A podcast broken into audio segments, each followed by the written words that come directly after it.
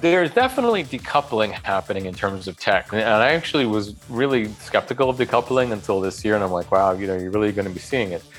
But on the other hand, the financial services sector is opening up much more this year than before. Welcome to Analyse Asia, the podcast dissecting the pulse of business, technology, and media in Asia.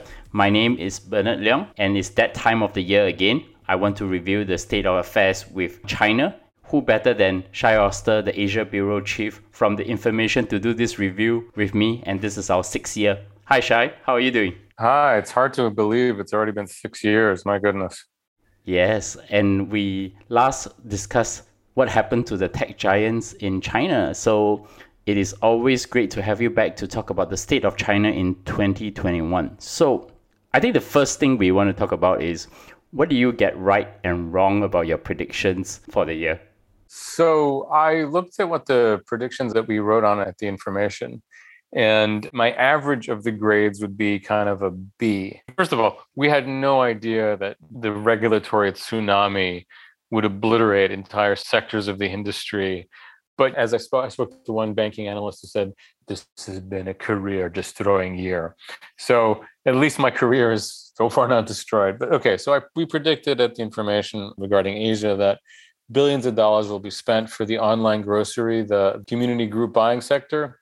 Xingsheng Youxuan, Nice Tuan, Didi, Chuxing went into, or now Didi Global and, and Meituan. And we thought that there was going to be a lot of M&A. Well, kind of right. Billions of dollars were spent, but then the government antitrust crackdown didn't quite obliterate the sector, but changed the rules of the game dramatically. We predicted Alibaba, for example, would buy Nice Tuan. It did invest, led a 750 million investment round in March, but the crackdown on community group buying and price dumping and all that stuff kind of thrown cold water on that whole industry. So we gave ourselves a B. We said the Biden administration would drop Trump's threat to ban TikTok. Remember that? But we said that TikTok would still pursue a joint venture with Oracle and Walmart in order to leverage Walmart's expertise in e-commerce uh, and retail. And also, we thought that I thought that Walmart might be a back entrance, a back way in for TikTok, you know, ByteDance into India. Well, Walmart owns Flipkart. Well, we were right about the Trump ban being dropped by the Biden administration, or they revamped it. So there still is an investigation, but clearly the, the ban is not on the front burner for them. And as far as the merger or, or uh, sale, we were completely wrong on that one. TikTok is doing fine just by itself. It's also begun to go into e-commerce, ByteDance both within China, and we're beginning to see signs of it overseas. So we gave ourselves uh, a C minus on that one. And then we said that as part of China's forceful push to contain the power of big tech platforms, China will use its new anti monopoly law to force Ant Group to divest major parts of its business. And they'll start scrutinizing Tencent social network as well. You know, we gave ourselves a B. I think we should actually give ourselves a higher grade. So Ant was kind of dismantled and is undergoing major restructuring led by the government. But we didn't anticipate just how sweeping the, the crackdown would be. And I think Tencent's uh, WeChat hasn't actually been as much of a target as I expected it to be.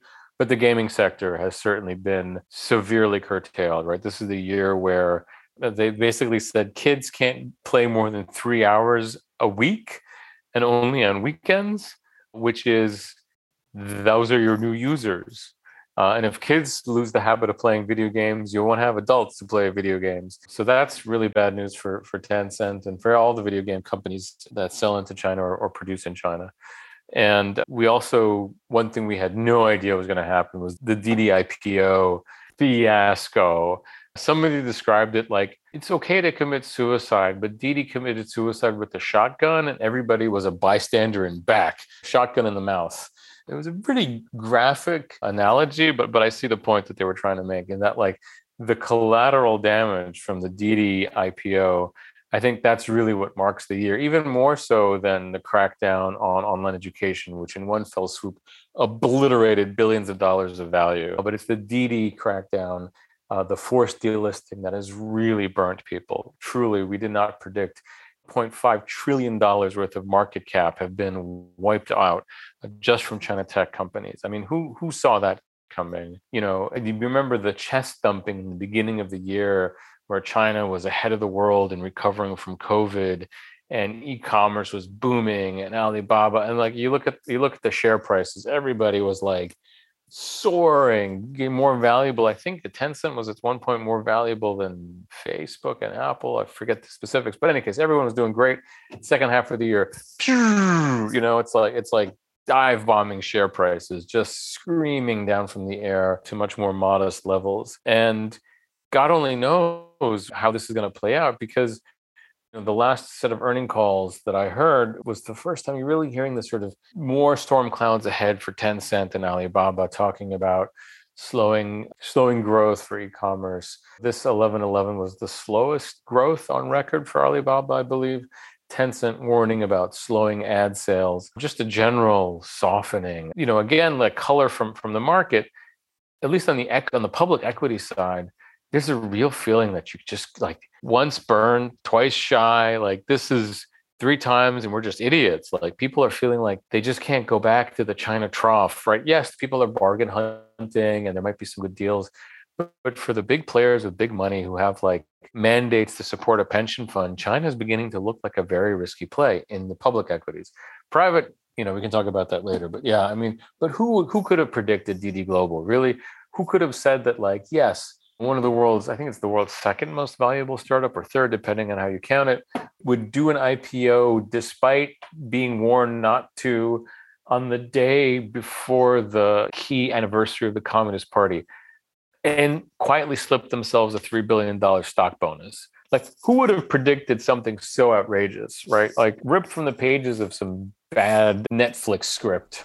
I, I can tell you this if you have read every S1 prospectus for every Chinese tech company, regulatory risk is always inside. It's just that no one had taken it seriously and suddenly one false swoop just crossed through. I think people are going to read their business plans much more careful now, especially on the regulatory risk side. But then again, like it becomes sort of boilerplate.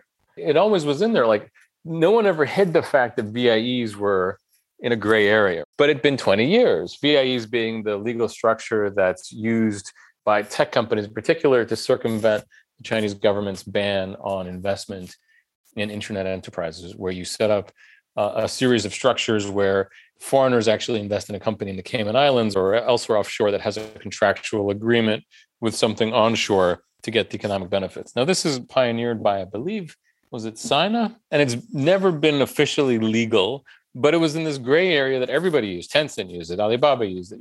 Billions of dollars have been built on this shaky foundation. And every once in a while, somebody would put out a report saying, oh my God, VIE structure. And everyone's like, yeah, yeah, we know. But like, Chinese government needs the investment. It's so far so good, right? And so even if you put in all the regulatory risks, like, yes, we operate in a completely opaque environment where the government could tomorrow, uh, it just becomes like wallpaper, right? Until kaboom, I thought I should give you an A plus for the Ant Financial piece because you did mention last year that Huabei and Jiebei is definitely going to be spin off into separate entities with the banks involved. Yes. Well, I've been shouting for a long time. So the funny thing is that like I feel like a you know a broken clock is accurate twice a day. Alibaba and Tencent are national infrastructure the Alipay and WePay are as important or equally important, or maybe even more important than the banks. And there is no way that the government's going to be okay with that. I've been saying that for years. I was like, this is not good. This is not good. But then Ant pre-IPO, like a lot of smart money was saying, whatever, it's worth 150 billion, whatever ridiculous valuation. I thought, okay, I'm the idiot, right? Like, and then again with WeChat, I'm like, WeChat is more powerful than all the state carriers no one cares in China if they're on China Mobile or China Netcom or whatever, China Unicom, as long as I have my WeChat, right? So WeChat is the communications infrastructure. It's just like a highway or trains or electricity. These are all national infrastructure assets that, of course, is going to be uncomfortable if they're in the hands of a private company. To me, it was like inevitable that this is going to happen. And I'm still waiting for the shoe to drop on WeChat. I, I think there's more to come. So we have already covered the Chinese tech giants from Alibaba to ByteDance all being regulated by the Chinese government in early October this year. They have actually been reprimanded with their anti-competitive behavior, slapped with record fines, you know, and all the CEOs are now moving upstream to their new jobs called executive chairman positions. Will we have a clearer picture of what is the fate of all these Chinese tech giants going into 2022? So, are you talking in terms of the uh, actual founders or in terms yeah. of the companies? In terms of the companies, the founders, because everyone seems to have gone into defensive positions now. And I think it's yes. just business as usual. And people are looking for new ways to try to circumvent whichever regulation that comes out. But the elephant is still in the room, right? That yeah. no one knows whether what's going to yeah. happen to us next year. There's a couple of threads here. One is a lot of the leaders of these companies have stepped back, but they've done it in different ways. And I still don't kind of buy it. Like, so the broad conventional wisdom is oh, they step back because it's too hot to be both rich and powerful. So you have to choose. Do you want to be powerful or do you want to be rich? And so these founders have stepped back. Colin Huang at Pinduoduo has reduced his share stake. He has given up super majority voting rights. Or sorry, uh, he has super rights. So he used to. So he no longer controls the board, has no title, still a significant shareholder, but greatly reduced. At Kuaishou, the guy stepped down wasn't the founder so different situation and then at ByteDance you know we actually just wrote a piece about how Zhang Yiming he stepped away from his role as chairman and ceo but he still effectively controls the company through his control of the voting rights. And also, he's still very much involved in sort of long term strategy, vision of the company, and still participates in calls. With Pinduoduo, I get it. Colin Huang was at one point like becoming the richest man in China when Pinduoduo was doing well. Obviously, that's its share price has really taken a beating this year, which is, I think, perhaps unfair or overreaction. But among among the tech giants, Pinduoduo in particular soared very high, and this has fallen quite low. But so okay, so stress on Colin Huang, and and from sources there, I know that even even ahead of time, they were getting anxious about his high profile and his wealth. There there was there was sort of like, oh, we need to go low profile kind of vibe to the company. I mean, if you notice their positioning now, let's open up their Wikipedia page. It says something quite hilarious. Let me see if I can find this. Okay, so Pinduoduo. What do you think of Pinduoduo? Let me read what it has, and I'm sure this is their edit because there's no way someone else did this. Is the largest agriculture focused technology platform in China it has created a platform that connects farmers and distributors. Say what? Agriculture? I, I wait. I, I, you know, the prospectus talked about something like the Disneyland of commerce and like entertainment and shopping. So they paddled really hard to like get in line with the new ethos, the new policy in, in China. Agriculture, okay, I don't quite. All right, fine, eh, but uh, so fine. So I see how that works. At ByteDance, I'm confused by what's the point of stepping away from all these roles if it's done, as some observers say, to appease the Chinese leaders when they know that he still holds the super voting rights? They know that he's still involved in the company. So I don't quite understand what the Kabuki theater there is about. Like, what's the point? I, I think I think it might actually be that he doesn't want to be involved in the day to day, but just wants to oversee the, the longer term vision. Uh, I was even asking, like, is this a question of legal liability?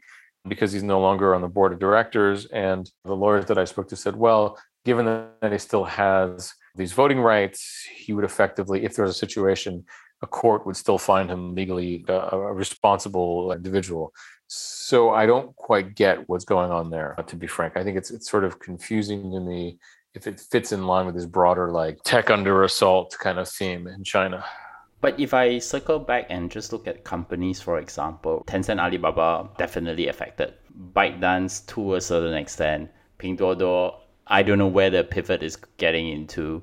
There are also other companies like NetEase, and uh, of course, all the rest of the some of the unicorns in the education tech sector has really obliterated. So, I guess my question now is, where are the tech companies going to be? Is there going to be a Chinese tech sector still there. I mean, I can think yeah. about Huawei, right? Yeah, right, right, right. So Huawei got decimated by the US, right? Jeez Louise. Okay, so let's list the things that have been hit. Online education, real estate, I believe. We think that online e-brokers are coming next. Games have been hit. Celebrities, right? Online celebrity, that whole part. And now basically this live streaming, which was a bright spot. She evaded $200 million of tax evasion with, was it Viya as her name? The the the Taobao live streamer who was just uh, busted this week. Unbelievable how much money was being made if you could evade taxes on 210 million US dollars. Okay, so oh, oh sorry, I forgot. Uh, also, the community group buying was also dinged. Did I miss any sectors? fintech is definitely gone with. Yeah, fintech. Yeah, exactly. Like uh, payday loans, peer to peer. Even earlier was that was gone. Okay, so what's left? Hard tech. So that would be like semiconductors, real biotech, food tech, automation, enterprise software, efficiency, cloud, SaaS is still doing well. So anything that helps the real economy is still okay. Stuff that's just arguably stupid stuff that wastes people's time and makes them spend money frivolously, that's bad, right? Live streaming is all about like impulse buying. One could argue, right? I'm sure there's real value and like da da da. But so, but anything that you could point to as having like a real impact on the quote unquote real economy that will fit in with the broader themes of common prosperity, right? That's the new slogan. We'll do okay. Oh, and, and by the way, semiconductors is also a complete an utter excrement show. You saw the latest now with eh, eh, China has had such a hard time directing building its national champions with, with, semiconductors. It's a hard business to break. But so the smaller startups looking at like that kind of technology, I think will do well. And those sectors are all okay. The problem is going to be where can you exit? Now, some of the investors I talked to are like, ah, don't worry about it. Like if I'm early stage, like I'm looking at five to 10 years down the road. And who knows what's the world will look like five to 10 years down the road from now. Just as five years ago, you wouldn't have predicted we are where we are now. But right now, like if you have a company that's pre IPO, like you have a problem. Like you can't list in the US. It's getting increasingly challenging even to list in Hong Kong. You look at some of these national champions for AI and machine vision and facial recognition, they're having a tough time listing even in, within China. I believe it's Yitu wanted to list on the new board in Shanghai, but didn't get approval. So now it's going to list in Hong Kong. MEGV is the Face Plus Plus. They were going to list in the US, then in Hong Kong. Now I believe their application is pending for Shanghai listing. I think on the starboard. I'm not, but like, where do you exit, right? So that's the problem. Is that like you might have something that's a business that you can build that will generate potentially revenue that at least you can say, okay, this is green lighted, we're safe. But then where do you exit this thing? We saw the recent drop of 65% in fundraising for China's venture investors. What is driving this drop?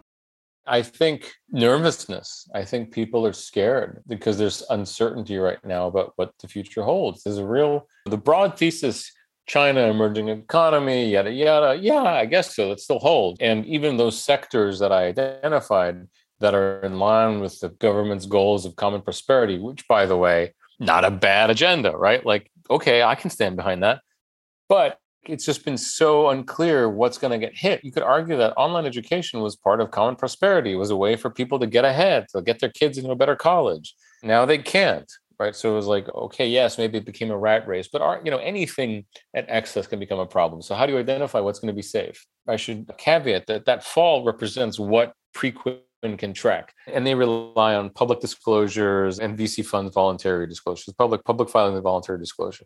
Still, the trend line is is true. Trend line, and, and it's such a steep fall that it's definitely true. Definitely big American and Western investors that would put their money, you know, be the limited partners in these venture capital funds are nervous. They're looking around and saying, like, dang, what happened? We had our money in I don't know VIP Kid or Yuan Fudao or whatever tutoring app, and that has gone to zilch. Like they've had, I'm sure there've been massive write-offs, and it's kind of like, ow, you know, China. I believe in it long term.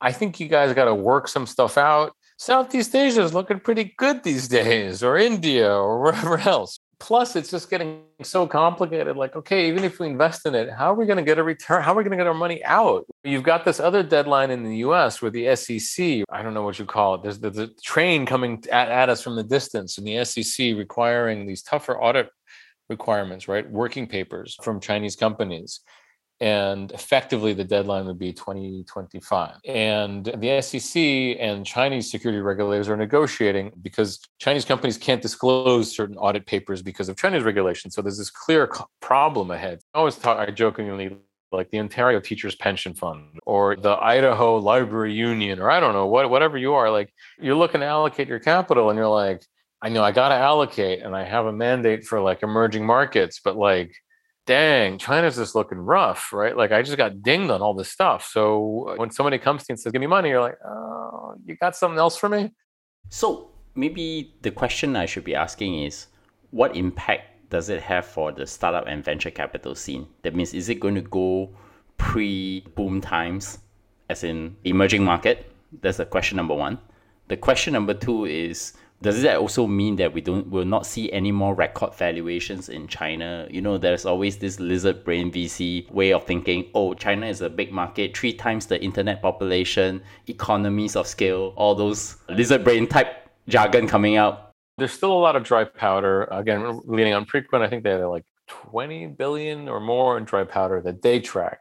So there's a lot of money that people raised earlier that's still waiting to be deployed. Another caveat is that their tracking of funding can be lagging because sometimes they might backfill in like six months. But I think it's such a steep decline that I can't imagine it's going to. And plus, it's you can see that's a trend line, right? So I think overall, what's going to happen is the smaller companies or the tier two are going to have a hard time raising capital, but there's going to be a flight to quality. So if you're a bike ByteDance, then when you go to raise money, people will run to you because they're not going to take a risk on something smaller or, or unknown. It's a juggernaut. Also, ByteDance is big globally. It's not just exposure to China, it's exposure to TikTok, which is a global brand. I think the first Chinese company to challenge the company formerly known as Facebook and Google. And so they'll definitely still command a premium and you know everybody will be tripping over themselves to put money into that. I think other robotics What's also interesting is that Chinese companies in, in the B2B space, in the enterprise space, in the automation space, in the software space, that are, are looking at a global market, not just a China market. And I think they might still, if they're good, still command premiums. But you won't see dozens of unicorns being created, but you still will see at the end of the day, like it still is a massive economy with growth opportunities and you know good companies being built, but it's just gonna be a flight to quality. And I say quality, we think it's quality quality until it turns out like the accountant is lying or whatever, right? Theranos of the world all over the place. But I definitely think that there still is viable business opportunities, viable investments, and there still will be capital, but you won't see it as broad based. But that comes to the Chinese economy. Moving forward, how will the Chinese economy evolve? Is it going to turn insular or expanding towards Asia Pacific or the rest of the world? There's definitely decoupling happening in terms of tech. And I actually was really skeptical of decoupling until this year. And I'm like, wow, you know, you're really going to be seeing it.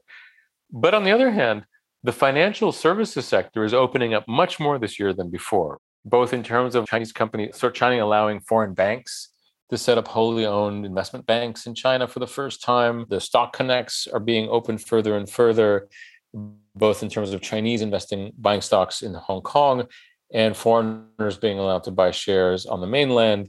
And so, weirdly, at this time, the financial services are being more and more integrated as the tech universe is being more and more decoupled.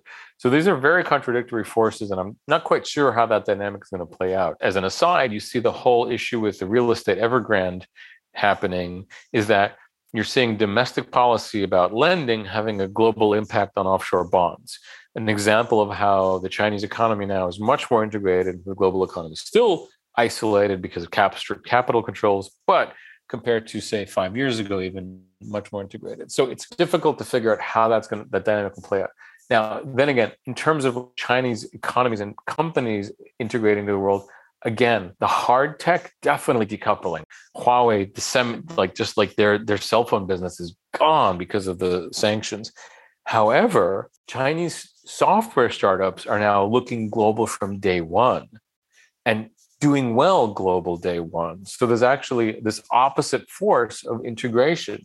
So I don't know which one will win. Even Alibaba has restructured itself now with an eye towards global markets. Because what's ironically what's happening because the Chinese market is becoming it used to be if you anything internet would grow because every year there would be like 100 million more people using the internet just like in India, right? So that growth now internet it's a saturated market. The economy is slowing down. So like the, the, natural place to grow is overseas. And a great example of that, that would be shein right? This is a chinese company that has no domestic footprint.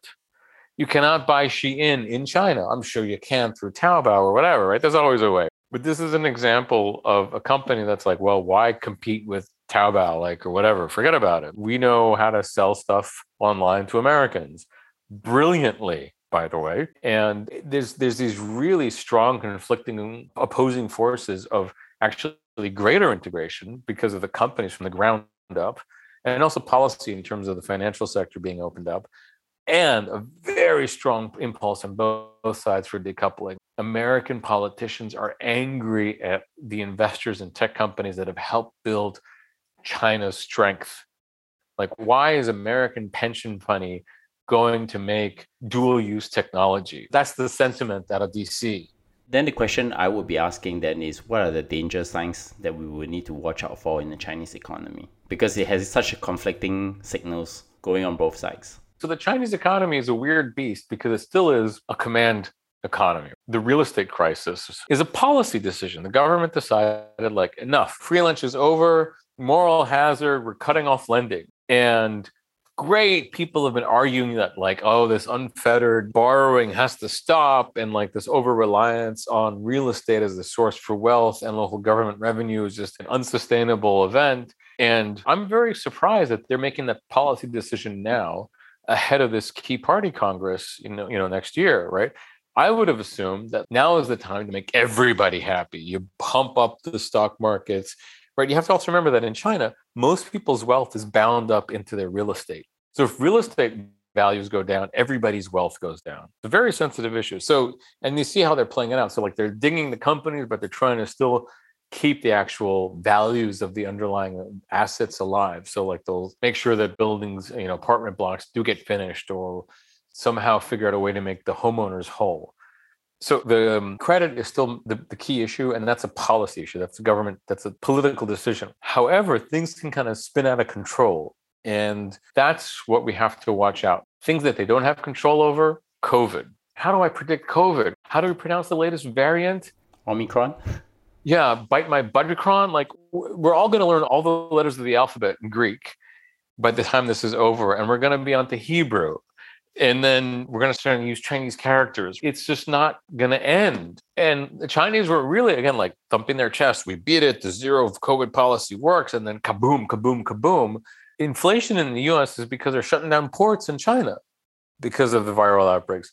Entire cities are being shut down, factories are being shut down. How do you predict this? Now, again, it's a combination of natural disaster and policy reaction to it, right? Like you could leave the ports open or not shut down the cities. We are entering this intense period of uncertainty because they are really squeezing, closing the spigots on this. And actually, you see the markets, everyone's expecting like this is what normally happens. Like when things get tough, stimulus. Everyone's waiting for stimulus. That's always been the reaction. And you're like, well, look, they're having a big party Congress. They got to do stimulus. They haven't started yet. There's been some signs of like loosening on the edges.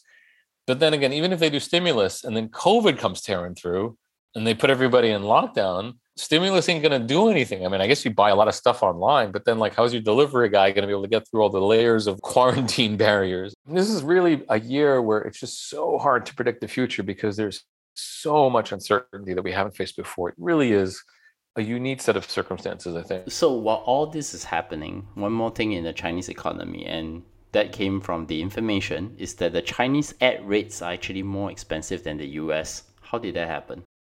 So there's, I think, a couple of factors. The ads are physically bigger. In the US, people tend to buy banner ads, and in China, you buy the flash, you know, full page pop up thing. There are actually more platforms. There's more ad inventory to buy in the US. There's a lot more bigger and small platforms, and not just Google and Facebook, but lots of other places for you to buy ads. Where in China, it's a much more narrow market, really dominated by ByteDance, Alibaba, and Tencent and so that means more competition and it's a, it's a very saturated market. The other thing is that the ads that the, brands are willing to pay for them. Means that the roi must be pretty good. People are willing to pay a high price for ads because they're getting a good return on it. The other thing is that i assume that the advertisements were being bought a lot by the louis vuittons and the procter and gambles of the world. They certainly are buying ads but a lot of the ads are being bought by people selling other internet stuff so all that, all those billions of dollars of VC money are just going in a circle around, right? You, but video games are a big thing, right? So you, launch, how do you launch a video game? Well, you put you buy ads on other video games for your video game. But you right? can't play it now, right? because right, you're only, only limited 18, to three. If you're older than 18, you're okay. You're okay. There's still a bunch of 20 year olds pimply 20 year olds, you know, in the, in the, internet cafe and God knows where, Shijiazhuang. So that's what's going on. I think that the return on capital must be there. Uh, there's also just a lot of capital going in. I'm interested in talking about another subject, which is the presence of global companies in China, or should I just say US companies in China. It is reported in the information that Apple has a secret $275 billion deal with the Chinese authorities over five years. This is just only Apple, but I'm sure the other global companies will probably have their own deals with the Chinese authorities. Is this more general operating model or the cost of doing business in China for global companies? So, a lot of that investment is actually like this is how much they invest in China because they buy supplies, they manufacture in China. So that means they spend a lot of money to buy stuff in China. They employ millions of people indirectly through Foxconn. They buy raw supplies. That's what that money is. Most of that money is legitimate spending. Other companies have signed MOUs with the Chinese government and announced them quite publicly because it's like that's what you used to do, right? You used to go in, have an MOU at Zhongnan Hai or Diaoyutai, one of these like Chinese official guest houses or residences or whatever I don't know what you would call them, and you, you bring in your chairman or your CEO, and he like, and in fact, the content of the Apple MOU is pretty anodyne. It's like we pledge to help China develop. It's the kind of stuff that if you signed in 1999 or 2008, people like the reporters would have been like, "Oh my god, another one of these MOUs." We pledge to, you know, help you develop your local tech, and that's what the basis of every auto joint venture, for example, is right. The joint ventures were designed. If you read Beijing Jeep, right, the classic story about Zhu Rongji and and and, and Beijing Jeep, they were designed to like get foreign tech and technology transfer, and everyone agreed like, good, we will help China develop. And so, a lot of what it's in that MOU was kind of in that same spirit. Okay, China, we, are here. we we support your growth. We're going to invest, continue to invest more. And a lot of that investment is like, yeah, we buy your supplies here but also we will set up an r&d center support colleges bells and whistles the problem is for apple they didn't announce it as i said like other companies would routinely have like made like you bring in the photographers and you get this handshake photo and but again like the, the, the issue is the context 2016 was kind of like the beginning of the trade war and this rising cold tech war that people are talking about where people were waking up to the fact that like for the past couple of decades, yeah, Americans got a lot of cheap consumer goods and electronics, but they hollowed out their own industry. So that's the trade. And people suddenly woke up and said, like, well, wait a second, we don't have any manufacturing base anymore. We actually, my colleague Wayne Ma literally wrote a story about like how is a, a layer of like certain types of engineers who like know like enameling and machine tooling and all that stuff don't exist anymore. We, we have the Jony Ives, the super clever designers, but we don't have the people who know how to like make stuff because we've exported all that know-how to China. And we did it because they made it cheaper than us and Americans wanted to buy cheaper stuff. So that's the broader context of that. I, I think Western companies make concessions to operate in China, some of which are totally understandable and legitimate, some of which are questionable. I saw these stories about Amazon and the Kindle reviews, and I think some of the you know Amazon removed the ability to review certain books. I think one of Xi Jinping's books, like I think the problem is that companies go too far. You lose sight of, of what you're trying to do. And I think even like websites like LinkedIn has now become just a job spot rather than the social network. yeah. Well. So okay, Microsoft. This is a big conundrum to me. I don't get it because they spent years trying to crack the China market. Right. I remember when I was in China, you'd buy a, a desktop. This is going back, you know, 2005 everything was pirated. Nothing was licensed. I had Microsoft Windows and this and that and Excel. By market share, Microsoft had like 90% but zero revenue, right? Piracy was rampant. And Microsoft really did everything to try to like win over China. Microsoft's R&D centers in China are, are world class. They produce world class research, particularly on machine vision, right? Uh, some of the best and most important papers on machine vision and natural language processing have come out of the R&D centers of Microsoft. And in fact, the people who've gone through those the R&D centers have gone on to be leaders both in the US and in Chinese startups, right? They've really seeded just an important center of learning. And Microsoft, going back years ago, opened up its source code to the Chinese. And then it was it 2017 or 2018, tried to create a special version of Windows just for the government because they're concerned about backdoors and all, all this stuff. And yet, in the past year, several times Microsoft has come out publicly and been like, China's behind state sponsored hacking. The email server hack, Microsoft is the one that fingered China. Most recently, more recently, Microsoft, with a court order, seized dozens of websites that it said were behind state sponsored hacking of corporate and government targets and basically accused the Chinese. Now, what an about face is that? Like, how how do you go from working so hard to court the Chinese to basically saying, guys? I mean, it's it's, it's just shocking to me. So in that context, for them to say LinkedIn, forget about it. They used to be accused of like caving in, but now they seem to be doing the exact opposite. I'm I'm I'm just I don't know what's behind that shift. I don't quite understand it. I don't know how it's it's going to play out. Yeah, December 6th, Microsoft seizes 42 websites from Chinese hacking group. And it's Microsoft saying, "Oh, these are state-sponsored hackers." So you, you can't imagine that in Beijing they're reading that and saying, "Hey, hey, Bill, Bill Gates' company, he's accusing us of hacking. Let's give him more contracts." No. How will Chinese leverage their position against US companies given such all this anti-China attitude from the US government? It's kind of like the companies are all being now in catch 22 they better start de-risking themselves because they are going to be caught in a pretty big crossfire at some point intel is a great example so for a while they've said like you know we don't buy stuff from xinjiang right because Xinjiang, there's the issues of forced labor and the allegations of genocide and the human rights abuse with the Uyghur Muslim minority. There's actually laws now in the States about this. So Intel has for a long time said like we don't source from, from Xinjiang. Somehow, though, today it's become like a big issue. And the Chinese are now accusing Intel of being an evil company and all that stuff. And so I don't know how companies will thread the needle between the pressure from the US politicians and, and, and others versus this. The other thing that's happening in China is this very, very passionate nationalism. I don't want to say, some say virulent, you could say passionate, whatever you want to call it certainly nationalism is a, is a very strong emotion these days in China. And the Olympics coming up, I think it's going to be a real big flashpoint where how companies choose to portray themselves or support or not support what's happening.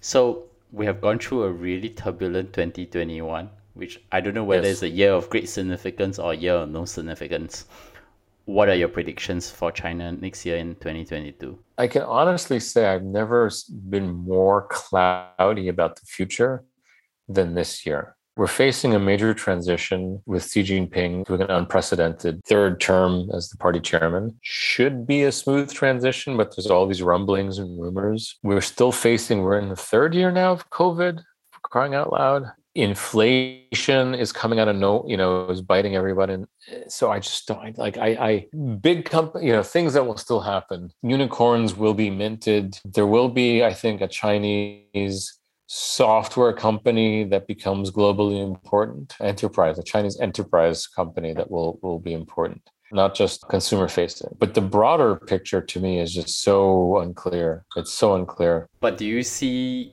maybe things will start to shift once the party congress is over? Yes. So once, let, assuming that Xi Jinping is safely gets his next five-year term, I thought it's a given. I, so I'm not sure. That's the crazy thing is I hear a lot of rumblings and whispers, and it's just noise at this point, right? Like there's always going to be rumblings and whispers, but the problem is that everyone assumes that everything is super stable and solid until it's not the Soviet Union was it's either strong or it's brittle. And I don't know if China is strong or if it's brittle. Shai, many thanks for coming on the show. I guess that's very difficult to make predictions next year, but we will definitely get you back because the seven year is there. And I just only have last two questions. Anything that have recently inspired you that you want to give a recommendation on? Oh my goodness. You asked me that earlier and I'm still work I think I'm still reading the same book I was reading earlier, which is a biography of the city of Jerusalem and it's inspiring because it makes me so happy that I live now because things were so messed up back in the day. You know, I talk about like wars and instability and revolution and plagues. Man, we have it so easy compared to how it used to be a thousand years ago. So if you want to feel good about living in this current era, read some history, re- read the biography of Jerusalem. Everyone's been reading *Sapiens*. I'm finally getting around to it. This is, of course, uh, Yuval Noah Harari, and Homo Deus by uh, Noah Harari as well. And I'm reading Sapiens just as a way to figure out what the heck all the all the Silicon Valley types have been thinking about. Uh, because they all read those books. And it's clearly, when you read these books, you're like, oh, I see so many of the signs of management technique being taken from this book. So, how do my audience find you? Smoke signals, fax, telex, oh, and email, shai, S H A I, at theinformation.com. Our website is theinformation.com. I'm also on Twitter. Uh, it's at Beijing Scribe, like a writing scribe. And my DMs are open, as they say. okay, Shai, many thanks for coming on the show. And of course, you can Google us anywhere. We are found on every major podcast platform. Please give me an iTunes five stars and a review. That's all I'm asking for. And to everyone, have a happy new year. And next year is going to be very exciting. Thank you, Shai. All right, take it easy.